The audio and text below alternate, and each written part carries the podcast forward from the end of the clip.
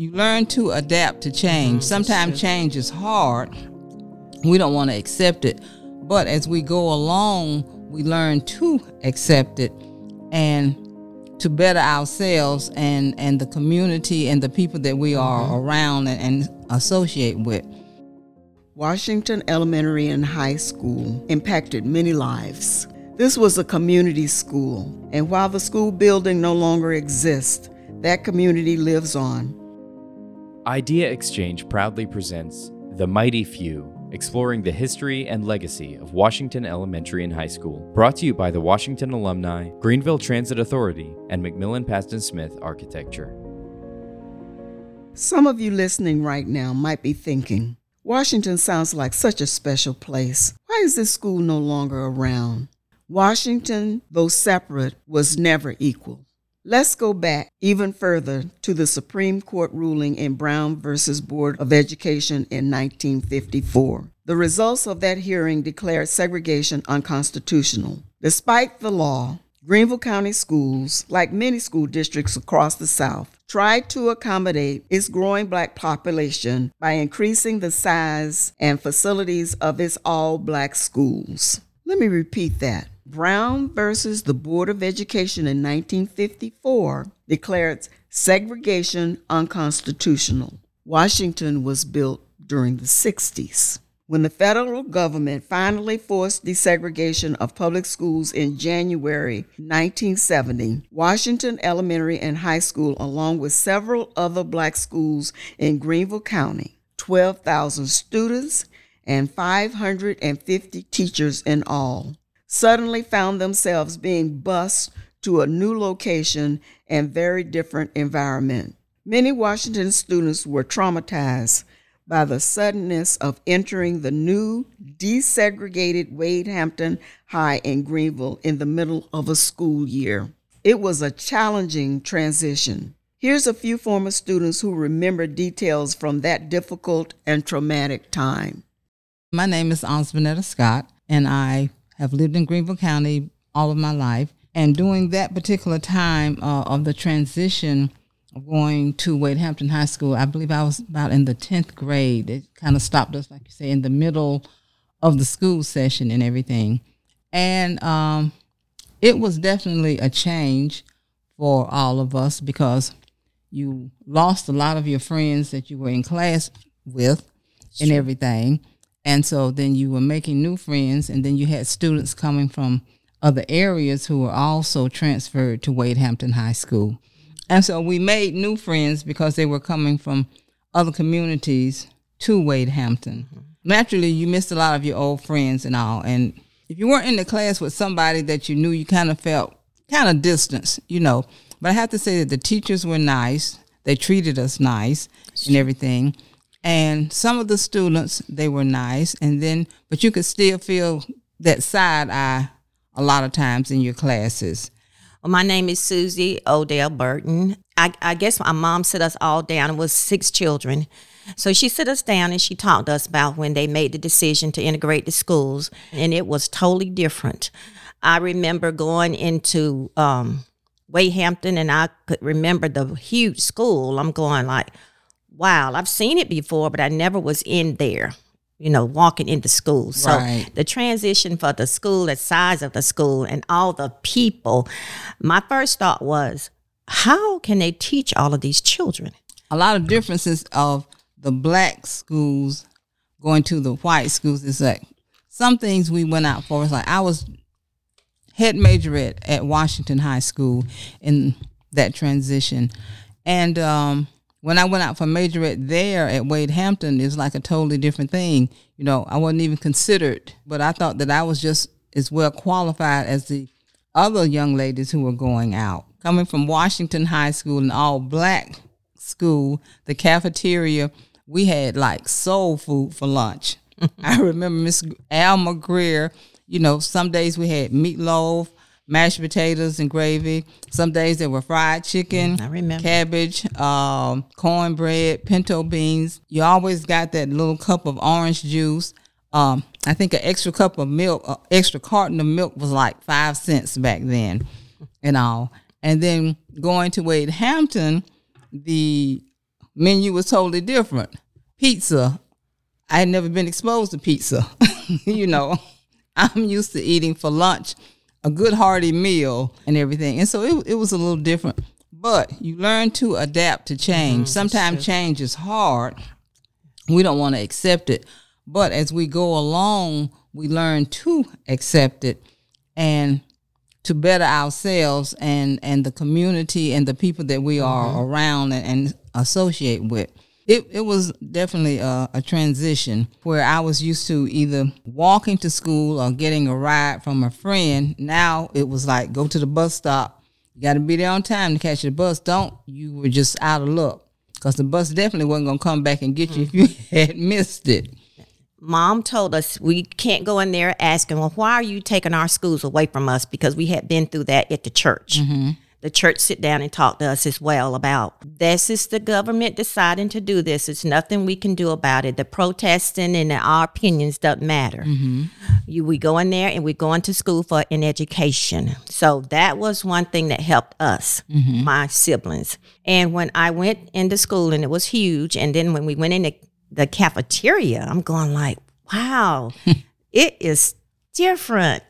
It was so big, and I then they had to have totally lunch different. shifts. So many different lunch shifts, and um, I, I just thought in back of my mind, which I didn't voice a lot of my opinion. I thought it was really unfair that they took our schools. Why didn't they just leave the ones that wanted to stay and give us a choice to go to Wade Hampton? Right. I went to Wade Hampton because I started out Allen School, all black. Um, from Allen School to Washington High School in second grade. I went, you know, second grade is when I started. So it was a lot that I felt was unfair, but we didn't have a choice. We didn't have a voice at that time. So mom just told us to make the best of it. We go in there to learn. That is what school is for. And if there's something that we don't like, um, no, speak up. I didn't get a chance to play basketball. You know, I love Right, basketball right, because right. they didn't have a girls' team at the time, and I thought that was unfair. And I did voice my opinion to some of the coaches when Mm-hmm. we took gym. I'm going like, why don't we have a basketball team Exactly. for girls? We just don't have one. That's all I got. and track, we did Mm-hmm. a little bit of running, but not but what we it was to. not enough sports for girls. I wanted to do sports. We didn't. We wasn't have able that. to get on the cheerleading team. I wanted to cheer. So I thought a lot of things was unfair, but I kept in the back of my mind because my mom was very strict. You go in there for an education. right. And if they don't have all the extracurricular activities, you're going to have to learn to adjust with that. So it was a little scary. I didn't want to ride a bus. I never wanted to ride a school bus, but that was the only way that we had a chance to get to school. It's the school bus. True. Very, very true. And I did have some friends at Wade Hampton. I had some black friends that had already went there before the integration, but it still was different it was. and I just knew that I felt like it at the time it was not fair. But ten to twenty people, your opinion didn't matter at that No. time it didn't. because it was like taken away from us because you all felt that that was the right thing to do. And it may have been the right thing to do, but that was life. It was just a hurdle that we had to get over. It was. And and you also felt like like she was saying, um, why do we have to close our schools? Well, why isn't why was it not that let some of them come to us versus shutting down all of the black schools and we having to transition over to the white schools? Yes. you know, yes, you that talk was- about equal rights and, and equality and everything. Well, maybe some of the white students want to come to our black schools. Why not give them that experience versus shutting down all black schools and busing us to unfamiliar territory? That's true. That's true. in learning about that we were going to be uh, going to white schools and that I was going to be going to Wade Hampton, my mother informed me, and then I believe that our principal, Our we all had a, a meeting. You know, our principal, Mr. Wilbur Walker, informed us about the transition that we would be going. Some of us would be going to Wade Hampton, some to Carolina High School, some to Greenville high school. It just all depend on what district that you lived in as to what school you would be assigned to go to and all. And it was very uh it was very frightening to a point, you know, because, like um, Suzanne said, if you're going into unfamiliar territory, we don't know what we're going to be greeted with. We look at the things that we saw on TV and we think, is this how we're going to be treated? You know, are, are we going to have to have marshals to take us to school? Is there going to be fights and br- outbreaks and things of that nature and all? So naturally, we being young, we were uneasy, didn't know what to expect. But in the same sense, your parents had already told you, okay, you're going to get an education. Mm-hmm. You know, if you feel intimidated, if somebody is bothering you, go to the principal. Don't you take it up in your hands. You go to the principal, proper authorities, and let them know, okay, this person over here is harassing me or doing something negative or saying something negative towards us and everything, you know. So fortunately, I I didn't have to take that stance or anything. I don't believe any of my other friends did either. But you kind of on guard. You know, you weren't you weren't really uh relaxed in everything. Yes. And uh, and again, you had some students to make you welcome to try to make you feel at ease. And then you had some it's like you could hear the sneers, you could hear the laughing, you could you know, see the pointing and everything and all. And so you just tried to avoid it. You you basically tried to stay in your lane to avoid any type of confrontations or anything because nobody wants to get expelled from school for fighting. But in the same sense, you're going to stand up for your rights. You're not going to let anybody try to run over you or push over you or anything, you know, and or bully you. You you had your guard up at all times. You know, at the time, I feel like they thought they were doing what's right, but it damaged a lot of people that was not as strong as we were. Right. It you know, did. if I didn't It have did. my mom, because my dad worked all the time, but my mom taught us just about every day, every other day. How did it go? Mm-hmm. Did you have any issues, any problems? And all the people were very nice. I made a white friend, Mindy Metcalf. I never forget her. She came up to me and she said, "You, oh, I- I'm here for you. Anything you need." Mm-hmm. And I'll never forget her. She was my first white friend at at um, Wade Hampton, and she just gave me the tour. She told me a lot. That you have any problems, you come to me. So it was okay for me, but for some people it wasn't. Right. A lot of people did eventually drop out, went to vocational schools, alternative schools, because they couldn't handle the size of the school. The white teachers with the top, they were just as afraid of us. I guess as some people were afraid of them. Oh, Because yeah, if you're not around the people, you you're gonna look at the news and you're gonna get that Feeling. you're gonna, gonna get that feeling. Oh, this is how all of the black people are, but we're Right, not. right. We we're just as different. educated as the average white person. right. We can learn anything that the white person can learn, but they look at the color of our skin and they automatically thought we were down here and they were up here. Mm-hmm. Right. I felt that at times, but I had to let them see, no, I'm equal right here, honey. Right. I know my algebra, my geometry, um, my geometry just as well as the white person knows it. So, you know, we we wasn't proving a point, but we had to let them know we are human beings Just like they were. and we have a brain and we have that knowledge. And the teachers were amazed that we knew our work. And what we didn't know was just like anybody, a new concepts. They explained it to us and Right. we would write it down and we would go home. And I had older siblings because I'm the youngest that would help me. And when I go back, then they were surprised that I knew how to do it. Handwriting, we did cursive writing, something they took have taken out of the schools yes, they have, and I think they were so amazed wrong. at our handwriting. They were amazed. I think some of the teachers thought we were so far behind, but we wasn't. We were we were just on No. target as they were, and we didn't cause trouble. So it went okay. It was just different. And then after we got over the shock that we was not going back to our school because we thought, okay, it may not work, so we'll go back to our school. We just adapt. I think it has helped us to learn that okay, things are going to change and all, and you have to prepare yourself for the challenges. You either adapt and move with the flow, or either you fall behind. So the same thing with life and all. Sometimes changes changes come, and a lot of times changes we feel that oh I'm not going to be able to do this or whatever. But in the long run, change can make you a better person. That's true.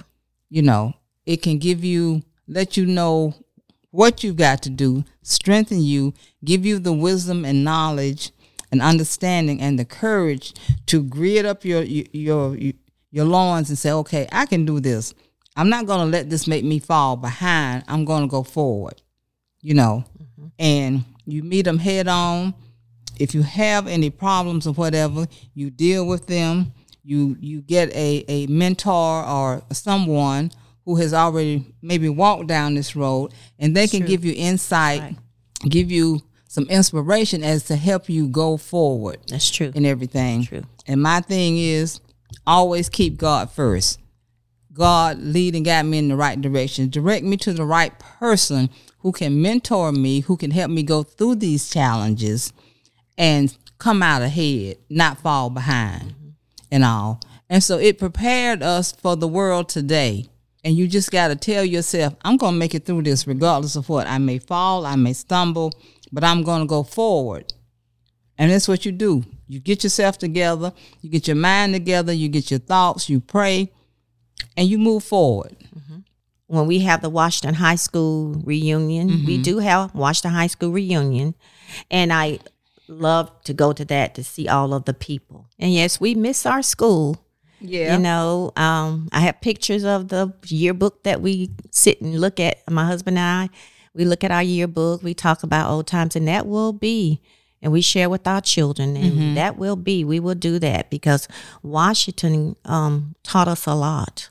We went through the change, and the change as far as our ancestors, my great great grandfather, what they went through, and I do tell my children about that because that was a change that was a process and the schools was a process of change. Mm-hmm. did we feel like we were treated fair? No but it wasn't about our feelings. Right. It was about this is life life goes on and you do the best you can. So we were encouraged to further our education after high school i went to um, rutledge college paying, trying to pay my way because I had already got married right after high school. Mm-hmm. We both got married at a right. young age. Started having children, which was hard to work and go to college. Mm-hmm. And then after that, I went to Greenville Tech.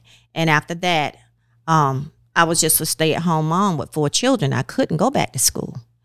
And I wanted to always, every year, and that was one of my dreams that I said once my children get in middle school, I will go back to college. So I did that and I end up getting my degree in elementary education because children need to know you get good study habits, you learn how to talk, you learn how to talk to that person eye to eye. You have no reason to hold your head down. Exactly. So change helped me understand a lot in life.